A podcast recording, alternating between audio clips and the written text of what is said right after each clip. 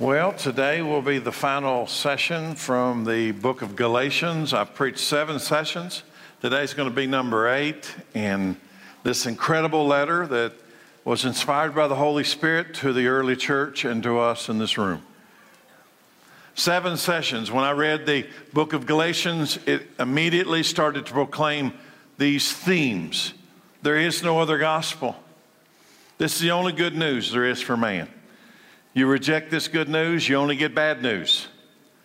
There's one message Jesus died on the cross to rescue you and I from the coming darkness, and darkness is coming. How will He rescue us? By faith, by believing that He is who He says He is. And then by faith, He gives us a promise. God gives us a promise. There's a promise that you are his children, and in your future is a glorious inheritance beyond your comprehension. He gave you his word, his promise. And then what? Hold on. Paul looks at the early church and says, Once you get this, once you understand there's no other gospel, there's one message, you receive it by faith, you receive the promise. Hold on. Why? Because there will be opposition. There is another spirit he is a liar. And then we find out that Paul reveals there's two sons. You get into this family of Abraham, but Abraham had two sons. One is a child of the promise, and one is not the child of the promise. And you got to make sure you line up under the promise. Isaac instead of Ishmael. Now, anybody from Ishmael's seed can become a child of the promise through the Messiah but you must come under Isaac and Jacob, Abraham, to receive the promise. Because what came from Isaac and Jacob and Abraham? Jesus.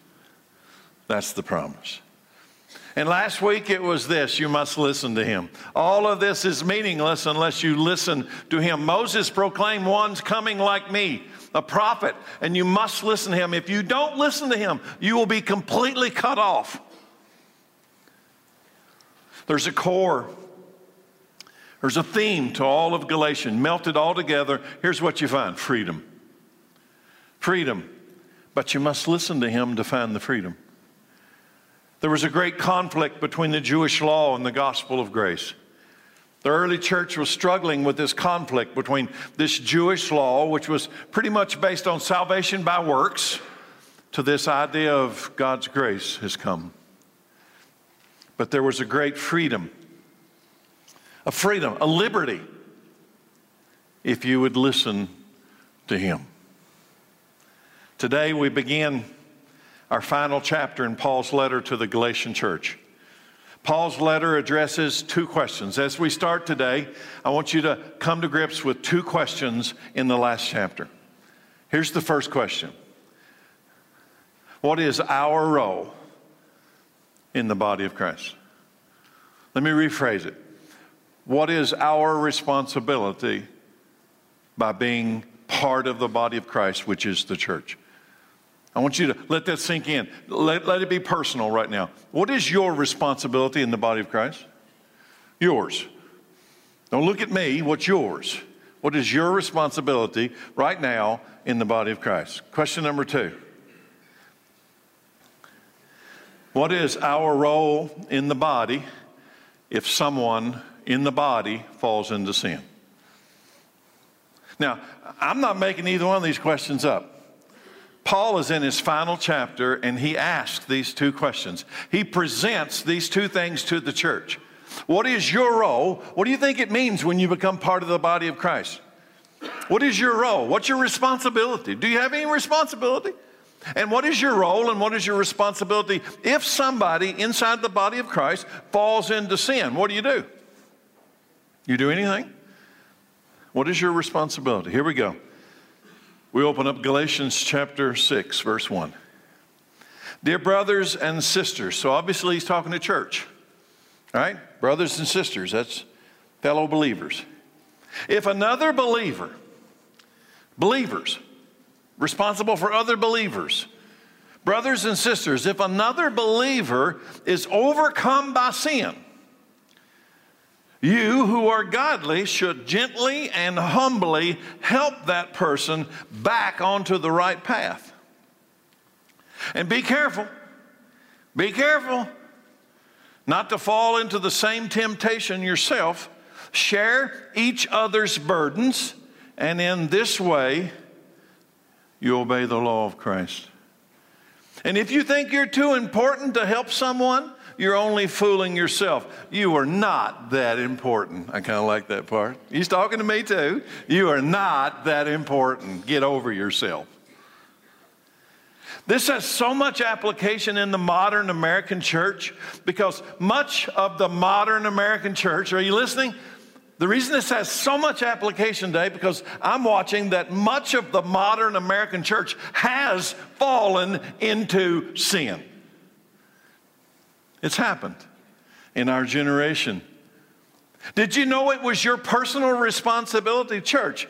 Did you know that it is your personal responsibility to gently and humbly help a believer that has fallen into sin and darkness back on to the road to light and truth? Did you know that's your job? Let me put it a little deeper. Do you know you're going to be held accountable for that responsibility? When a brother or sister has fallen into sin, you and I have been called by God through the power of the Holy Spirit to gently and humbly help them back onto the right road. It's our responsibility. Did you know it was your personal responsibility to share the burdens of fellow believers here in the church? Well, nobody told me that was in the contract. We're supposed to share each other's burdens. We're supposed to hold each other accountable. There's a standard to being in this body of Christ. Are you too busy? Are you too important to accept that role in the body of Christ? Or did you just come for the show? Let's be honest. I'm not much of an ear tickler. Or did you just come for the show? I hear they put on a really good show out there at that church. Like a spectator at a ball game, just watching. Does it matter?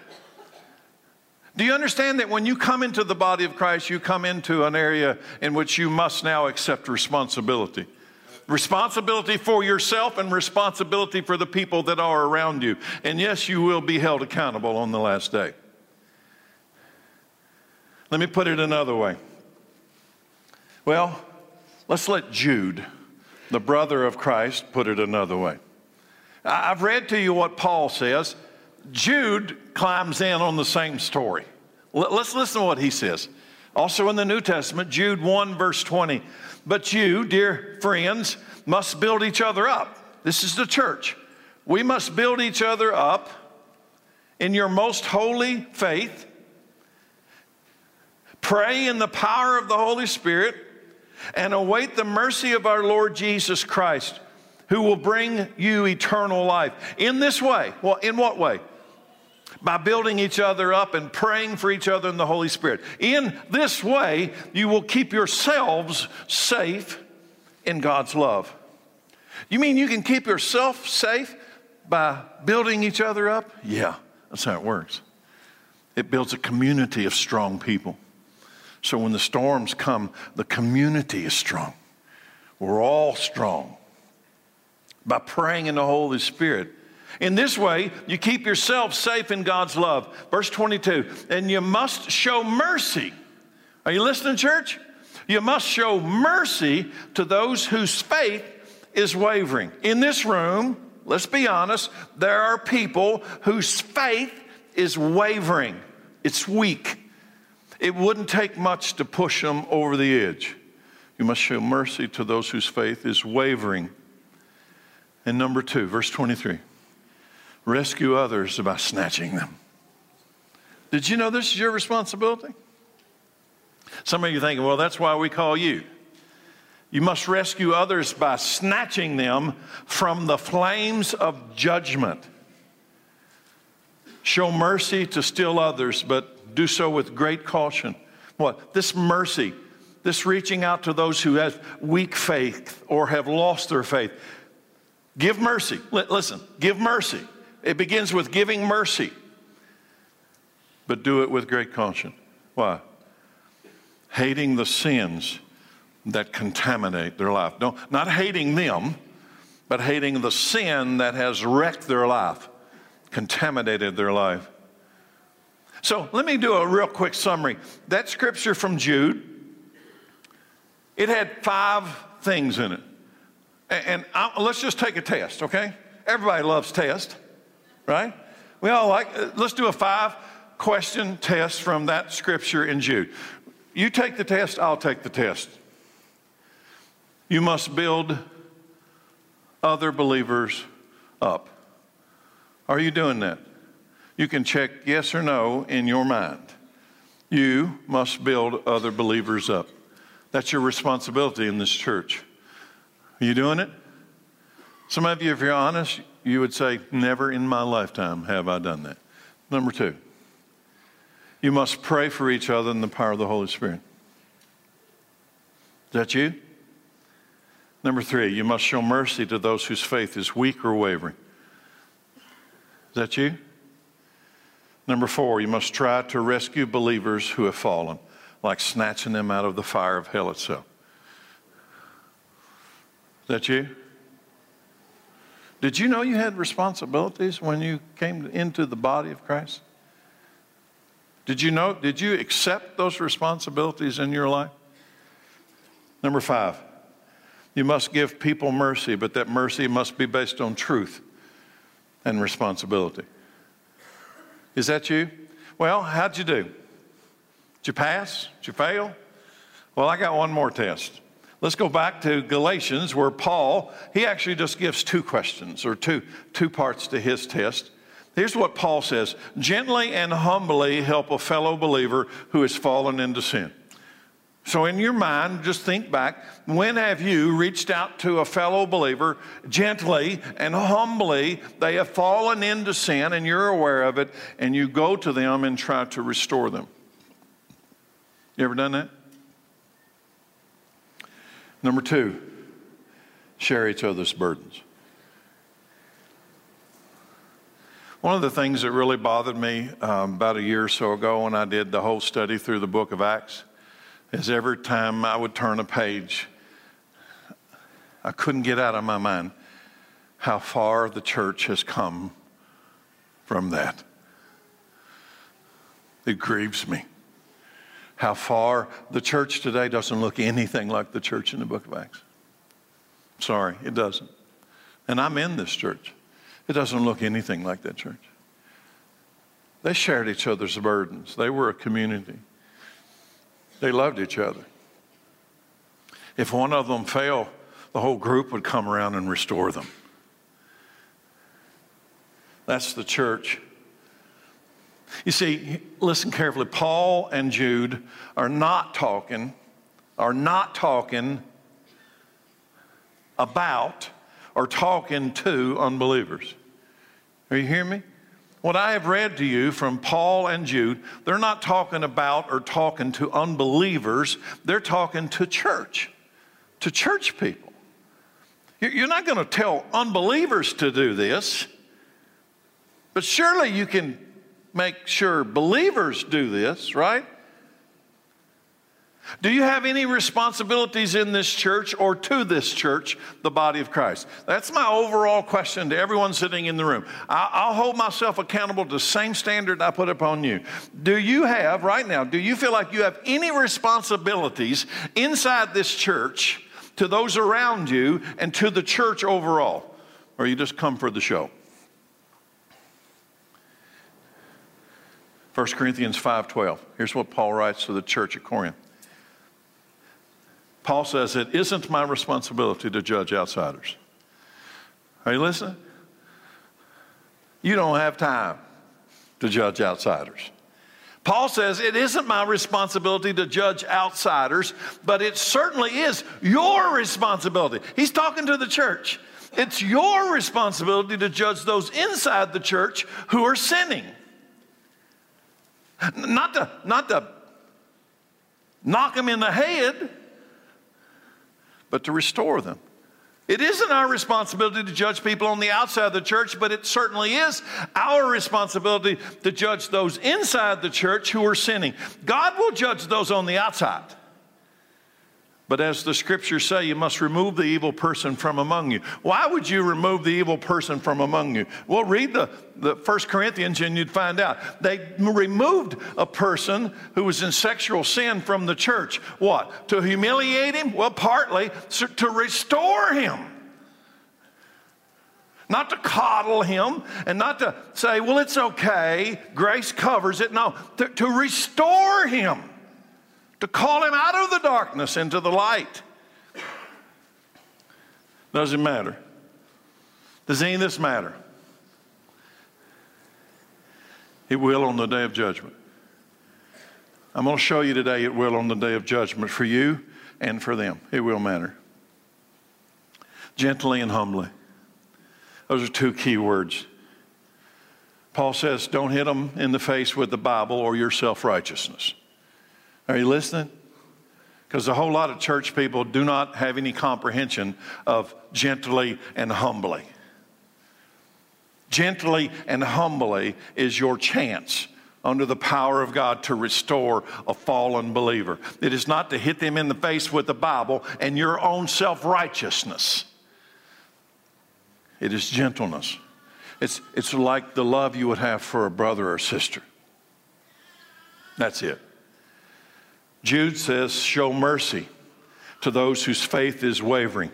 Mercy, not condemnation. It's not your job. Mercy. But Jude also says, Snatch them from the fiery flames of judgment. Snatch them. What? Because what happens if you refuse your responsibility? What happens if in your row, in your section right now, there's someone who's fallen into sin and you know them and you know they've fallen into sin? What are you going to do? Nothing. What is your responsibility? Gently and humbly, you go to them. Can you imagine that? This is why, this is why the modern American church doesn't look anything like the church in the book of Acts. Because most of you sitting in the room today cannot fathom doing this. You cannot imagine doing this. Who am I? Who am I to judge him? What did Paul say? It is not my responsibility to judge people outside the church, but it is certainly my responsibility to judge those who inside the church who are fallen into sin. They're your brothers, your sisters. And if somebody doesn't reach into the darkness and snatch them out of the darkness, what's going to happen to them? Do you care? Paul first tells the church to watch out for their fellow believers, but then he says, watch out for yourself. I've, I've seen this in numerous occasions.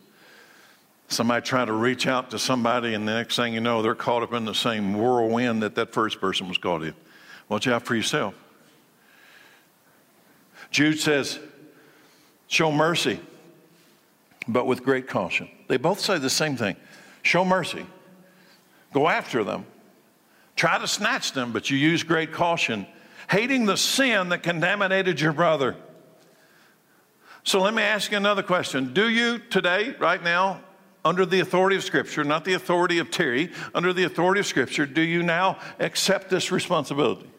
Are you conscious of this responsibility upon each of us inside the body of Christ? Did anyone tell you that you had this responsibility? Has anybody ever told you that this is part of what it means to be part of the body of Christ? We're not talking about being a nosy, bitty, uh, uh, a nosy busybody. That's hard to say, by the way, real fast. bitty body. We're not talking about being a nosy, busy body. We're talking about genuine love. A genuine love based on truth for your brothers and sisters. And by the way, are you ready? You cannot take a speck out of your brother's eye while there's a log in yours. You just look goofy while you're trying it.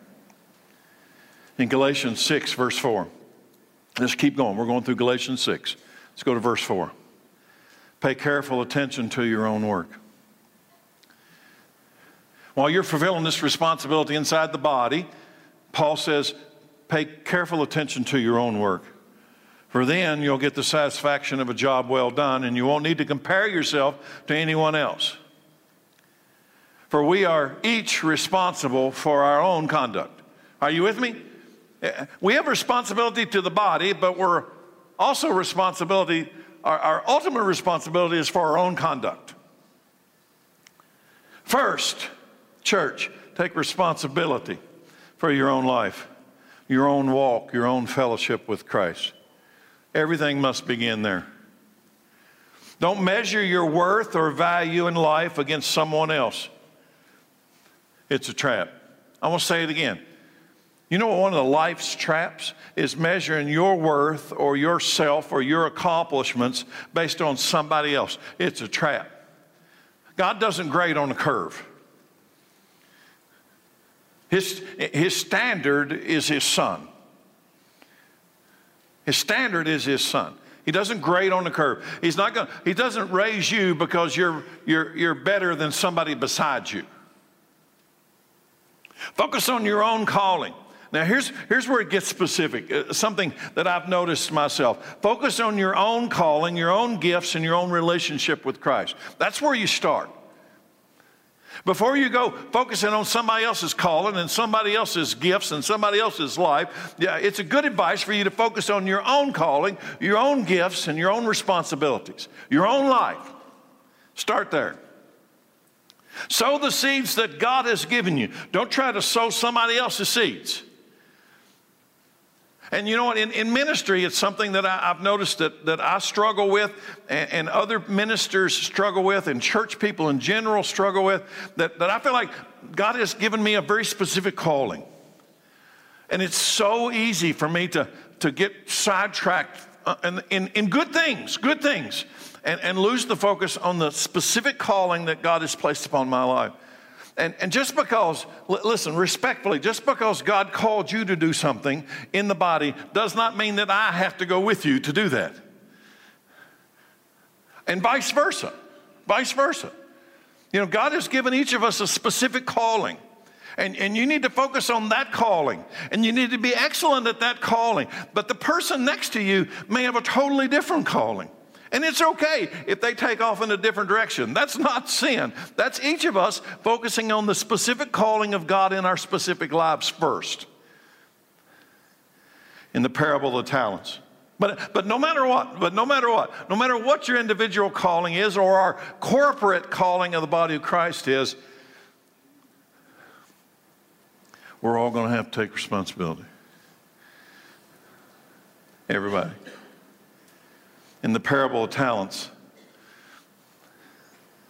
I'm going to read something today that's probably going to shock you, especially in this context.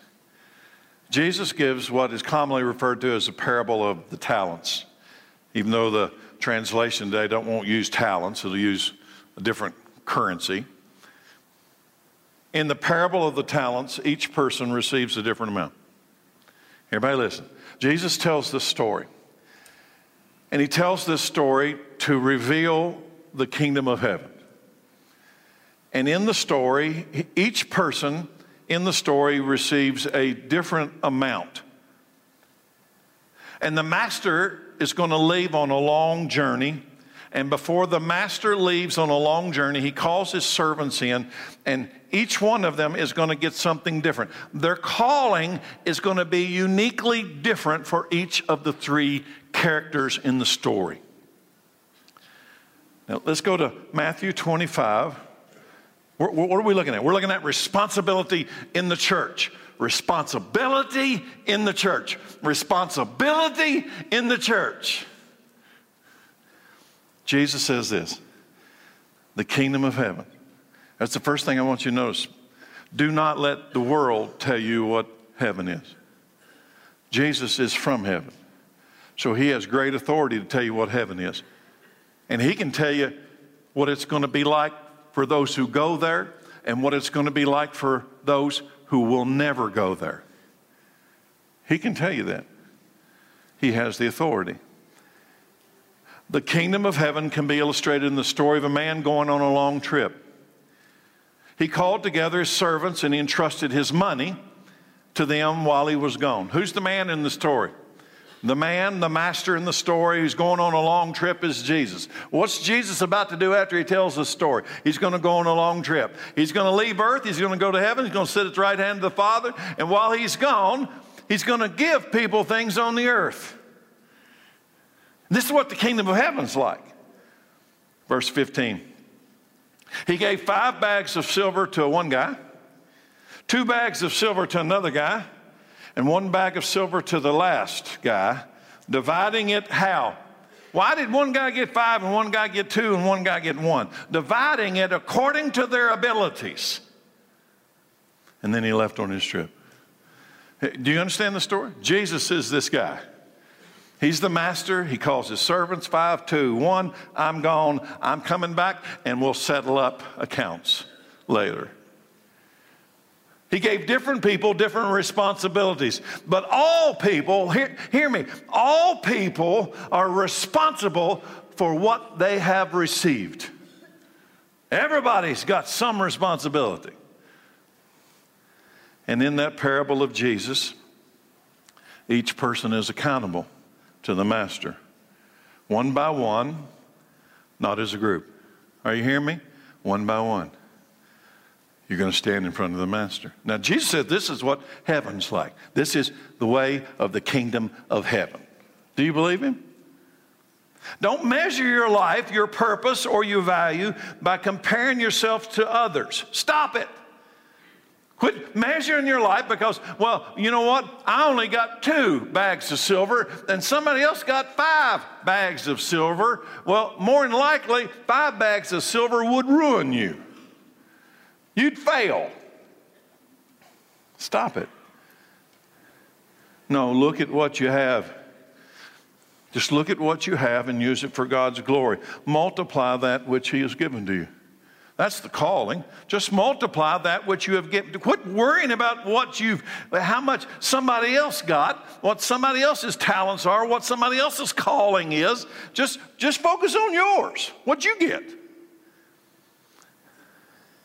So, what's in your hand? Would you think you're the five guy or the two guy? And if you think this is about money, you need to set up some time to meet with me later this week. Because this got nothing to do with money. Goodness gracious. Money's not going to get you into heaven. So now let me ask the question Do you think you're the five bags of silver guy, or you're the two bag of silver guy, or you're the one bag of silver guy. You know what? It doesn't matter which one. Just multiply what you got. Isn't this awesome? It doesn't matter. Whether you're the five or the two or the one or three or four, it doesn't matter. Just multiply what you got. Just accept responsibility with what you have. What's in your hand? What did God give you? David, what did he have in his hand? He had a sling. That's it. Somebody said, what the songs out lately said, David brought a rock to a sword fight. He used what he had, right? Moses had what? He had a stick. Elisha had 12 yoke oxen.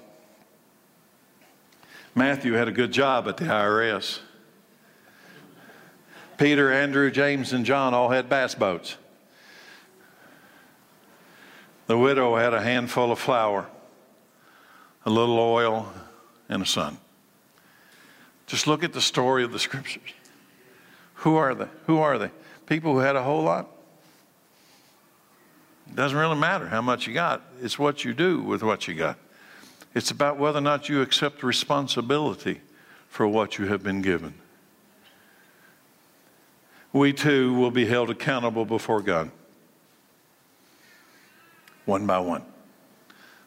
One by one. We will be held accountable. We each bear our own responsibility before God. You won't be able to blame someone else.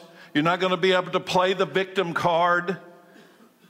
Are you hearing me? Uh, the modern American culture, everybody's a victim. Everything in my life that's wrong is because of somebody else. You must accept responsibility for your own life because you're going to stand in front of God, you singularly.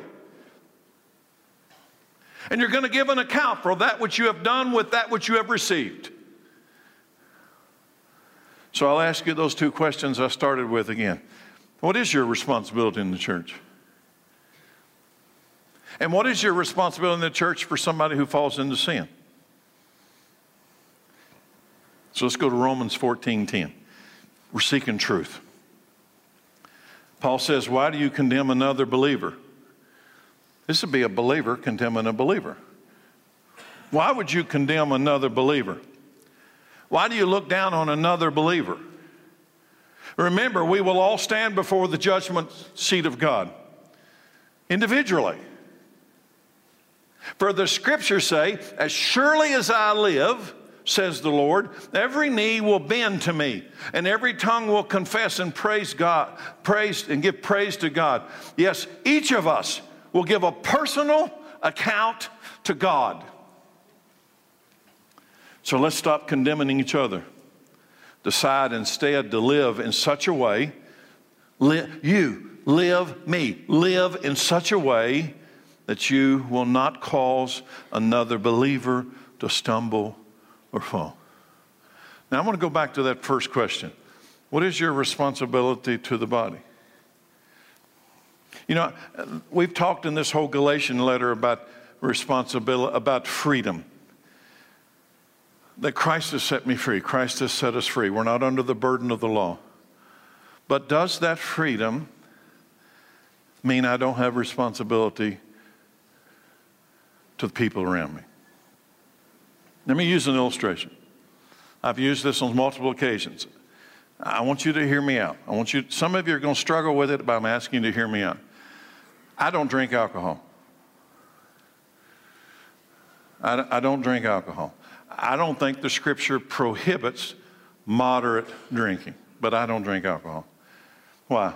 I have a responsibility to you. That's why. See, I understand that I have a responsibility to you.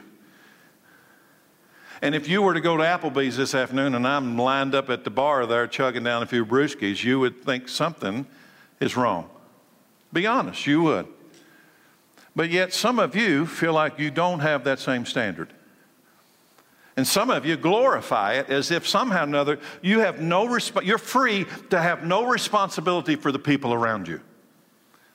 And you know what? You might be okay with that. It might never be a stumbling block for you. But there's a high probability there's somebody watching you inside this group that it'll take them to the pit. That one day in their future, they'll drink alcohol and it will remove their inhibitions and they will do something that, quite frankly, they may never recover from. That they would have never done. They would have never done that had they been sober. But, but I have freedom. Yeah, you do. Yeah, I'm going to tell you. Yeah, you do. And you also have responsibility. You have responsibility. Not just to yourself, you have responsibility to the body. And what did he say? So stop condemning each other. Decide instead to live in such a way that you will, will not cause another believer to stumble or fall. What is your ultimate goal in life? Be honest. If today, if you were to, uh, somebody asked you, what, what's your goal? What's your, what's your point in life? What are you searching for? In light of this teaching today, what is your ultimate life's goal, purpose? Before you answer the question, I can tell you what the judgment looked like for the five, the two, and the one bag of silver guys. Maybe you ought to see what it's like in reality before you choose your life's purpose. Maybe you ought to see how this thing ends before you make a decision about your life's purpose and how much freedom you have in the body of Christ. Maybe you ought to look. Matthew 25. Remember what's happened? The master was going to go on a long journey. Well, in this verse 19, he's back. He, he's, he's back. Who, who's back? Jesus. After a long time, the master returned from his trip and he called them to give an account. Are you listening? Responsibility time. You're going to give an account of how they used his money. Why is Jesus telling this story? Why? Anybody want to guess? This is description of the kingdom of heaven. The servant who had the servant to whom he had entrusted the five bags of silver came forward with five more. That's 10 bags of silver and said, Master, you gave me five bags of silver to invest, and I have earned five more. The master was full of praise. Well done, my good and faithful servant. You've been faithful in handling this small amount. So now, now, now, here's the master. This is the kingdom of heaven. I'd pay attention to this part. The master said, So now I will give you many more responsibilities. Why? Because the master sees this man's really good at accepting responsibility. So, because you accepted responsibility with the small thing, I will give you responsibility for way more in the future. Responsibility is important in the kingdom of heaven. Let's celebrate together. Can you imagine Jesus looking at you and say, Let's celebrate? I'm thinking, Yeah, let's celebrate. Verse 22. The servant who had received two bags of silver came forward and said, Master, you, you gave me two bags of silver to invest, and I've earned two more. That's four bags of silver. The master said, Well done, my good and faithful servant. You've been faithful in handling this small amount, so now I'm going to give you. He gets the same speech. It doesn't matter whether you got two or whether you got five. The question is, what are you going to do with what he gives you? He says, What? I'm going to give you many more responsibilities. Let's celebrate together. I must confess to you that this is the goal of my life. I have a singular goal in my life. And I think there's a whole lot of people in this room. You have a singular goal in your life. And one day you're going to stand in front of the master and he's going to look at you and say, Well done, good and faithful servant. You've been faithful with a few things. I'm going to bless you with many things. Come share the master's happiness. This is it. This is what the kingdom of heaven's like. You know what it means? Listen, it is to accept responsibility that you and I have been placed here for such a time as this. And He has given us certain things. I got 62 years. He's given me certain talents and skills and abilities and applications, and He's given those to you. And the question is did you accept responsibility for that which you have been given? Because he is coming and you are going to stand in front of him. Yeah, you are. But wait a minute. Wait, wait, wait, wait a minute. There's another guy in this story. Verse 24. And then the servant with the one bag of silver came. And he said, Master, I knew you were a harsh man. There's the first thing I want you to notice. I knew. I knew. See, ever down deep, you know. There's something down deep that tells you, I know. I knew you were a harsh man, harvesting crops you didn't plant and gathering crops you didn't cultivate. I was afraid I would lose your money, so I hid it in the earth. Look, here's your money back. But the master replied, You wicked, lazy servant. This is what the kingdom of heaven is like. You wicked, lazy servant. If you knew, there it is. You see, if you knew, I harvested crops I didn't plant and I gathered crops I didn't cultivate. Why didn't you deposit my money in the bank? Why didn't you do something with that which I'd given you? At least I could have gotten some interest on it. Then he ordered. He is the master. And this is the kingdom of heaven application. Take the money from this servant one bag of silver and give it to the one who has 10 bags of silver. Are you listening? To those who use well what they are given, even more will be given. And they will have an abundance. But from those who do nothing, even what little they have will be taken away. How did Jesus begin this parable? This illustrates the kingdom of heaven. Now throw this useless servant into the outer darkness, where there will be weeping and gnashing of teeth. I'm going to ask you a question I like to ask frequently. How many of you all actually believe this stuff? You must listen to him. Do you accept responsibility in this context? Do you accept responsibility? What about the outer darkness, the weeping and the gnashing of teeth? What, what do you think it means to be completely cut off if you don't listen to Him? Now, do you understand why Paul said this as he closed out his letter to the Galatian church?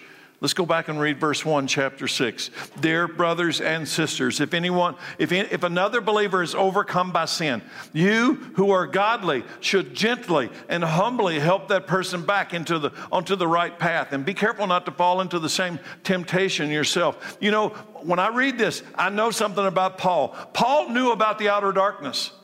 Paul knew about the weeping and the gnashing of teeth. He knew. And because he knew, he knew he says, You got, you got to go after these people who are falling into sin. Because he knows there's a judgment coming, and we're going to stand in front of the Master, and everybody doesn't go to heaven. The one from heaven has made it clear everyone doesn't go to heaven. This entire letter to the Galatian church has been about spiritual freedom. But did you notice something? This will be the biggest point today. This entire letter of Galatians is about spiritual freedom. But freedom doesn't mean you don't have responsibility for your life. Do you hear me? Because many modern churches want to leave that part out. Galatians is about freedom, but freedom does not mean you don't have responsibility for your life. It means just the opposite. You have the freedom to accept responsibility for your life and the lives of others. You're free to do that, or you're free not to do that. But each of us will be accountable on the last day. That's what the gospel does. What? It puts the truth in front of us. Today, you know the truth about responsibility. That's what the gospel and truth are doing in this room right now. You know what it's doing? You know what the gospel and the truth is doing in this room right now? It's holding you accountable, it's making you responsible. I don't know what you'll do with it, but you are now accountable and you are now responsible because you know the truth. Verse 13, Galatians 5.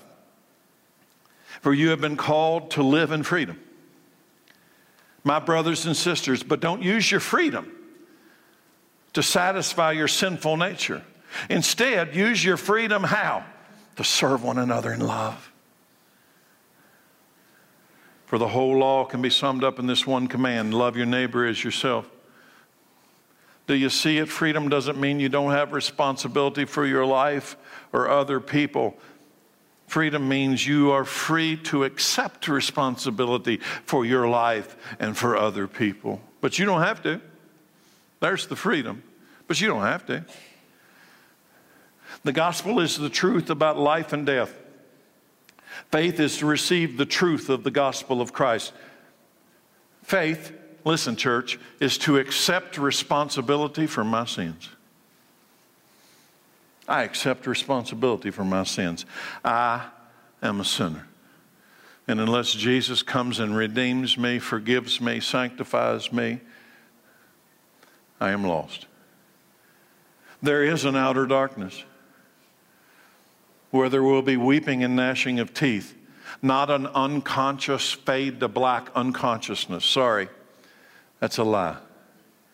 That's why we preach the gospel with passion, like it's life and death, because it is. That's why we don't stand by when someone falls into sin. That's why we, the church, do not stand by when someone falls into sin. We go try to rescue them from the darkness. We take our responsibility literally that we are responsible for each other.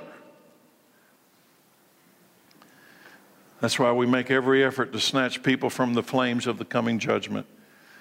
Because I too know what Paul knows.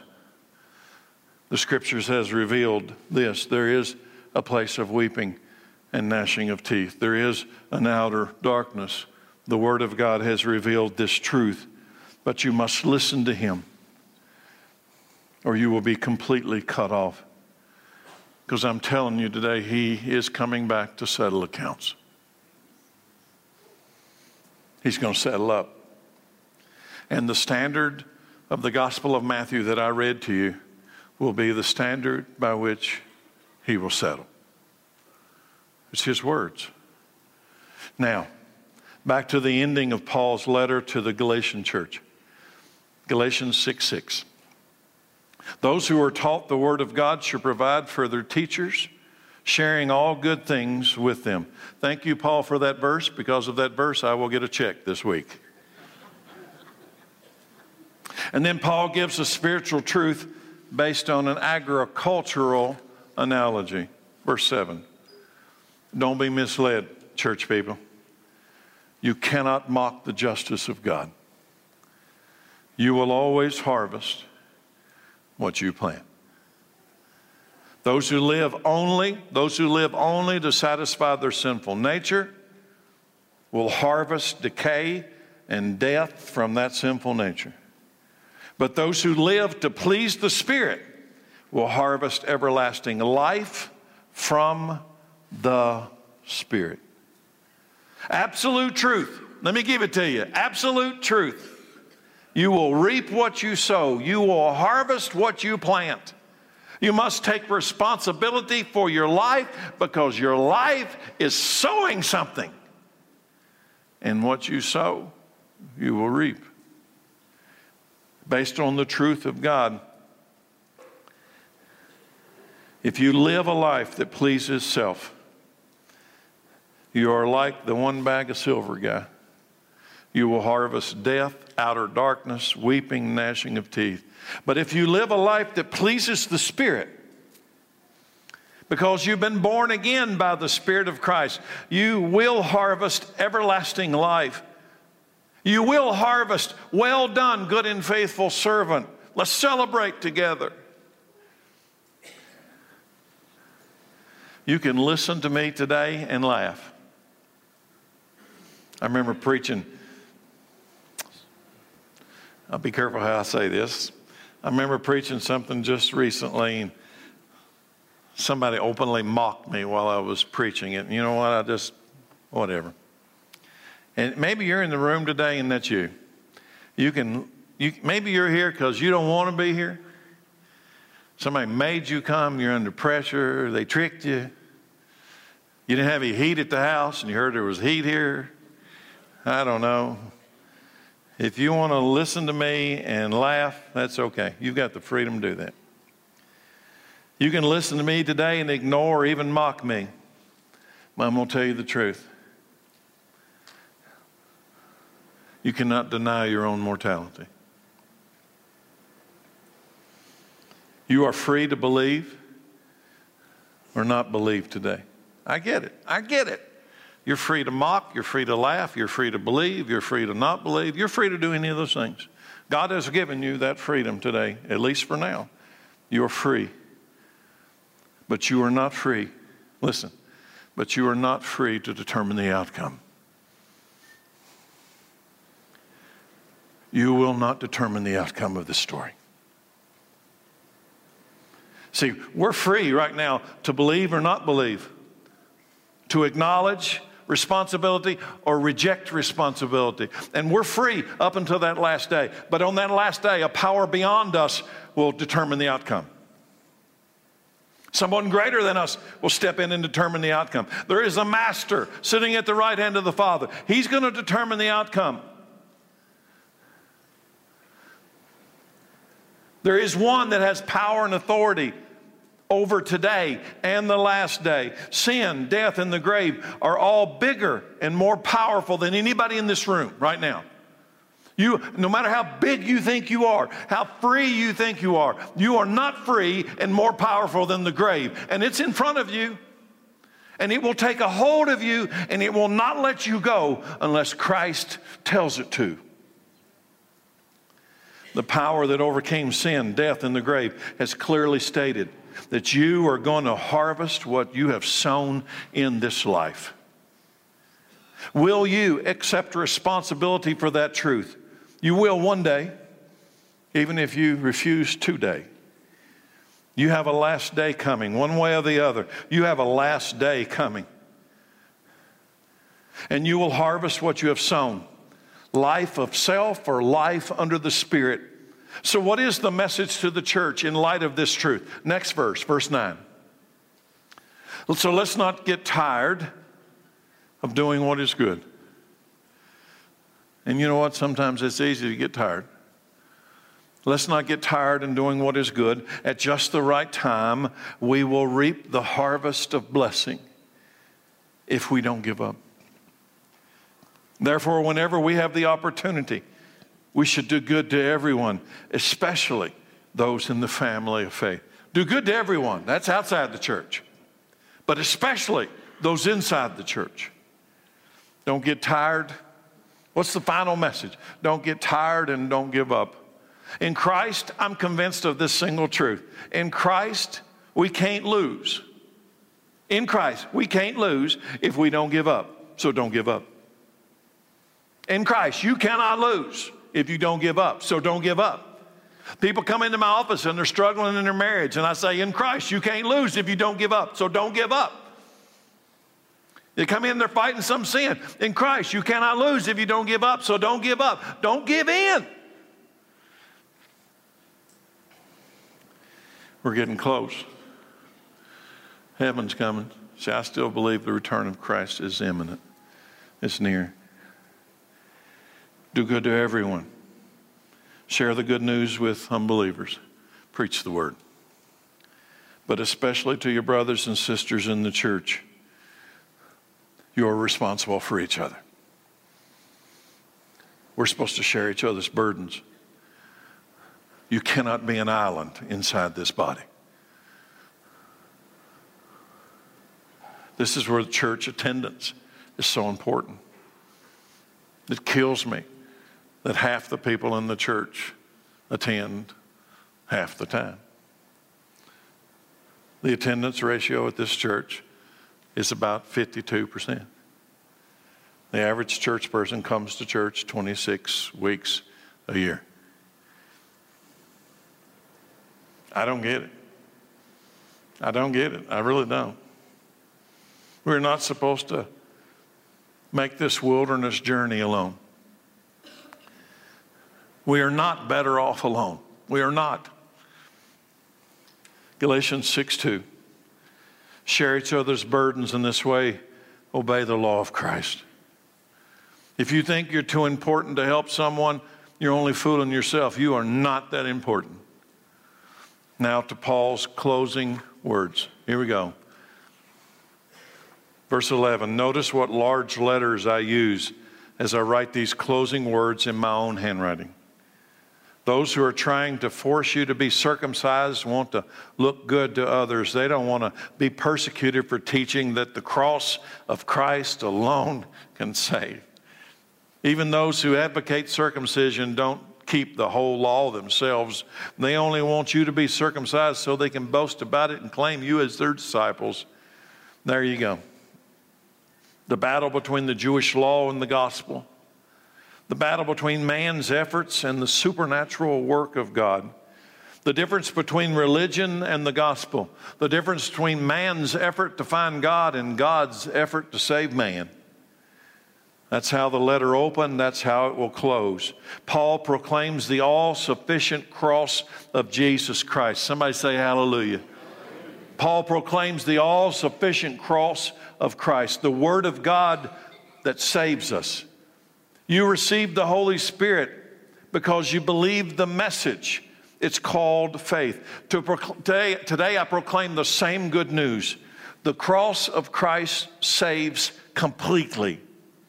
We hear the message, we believe the message. It's called faith, and we accept responsibility for the message that we heard individually and as the body. And because of faith, God has given us the Holy Spirit. The Holy Spirit has sanctified us, rendered us holy, forgiven us, and we are set free, all by faith.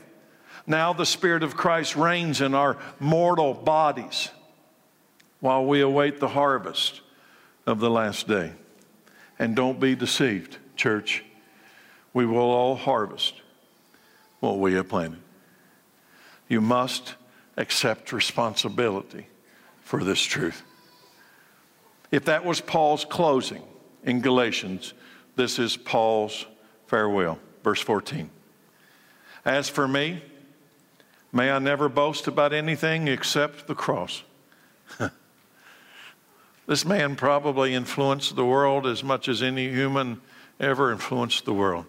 And he says, If I ever boast in anything, I will boast in the cross of our Lord Jesus Christ. And because of that cross, my interest in this world has been crucified. And the world's interest in me has also died. It doesn't matter whether you've been circumcised or not. What counts is whether we have been transformed into a new creation. The cross of Christ. Today we boast in the all sufficient cross of Christ. The cross of Christ has set us free in this room, totally free. The truth of the cross has set us free, not free from responsibility. Listen, that's a lie. We're not free from responsibilities, but we are now free to accept responsibility for our life and face the cross with repentance in our hearts. And yes, there will be opposition. Yes, there is another voice. There is a hardship for those who follow Christ.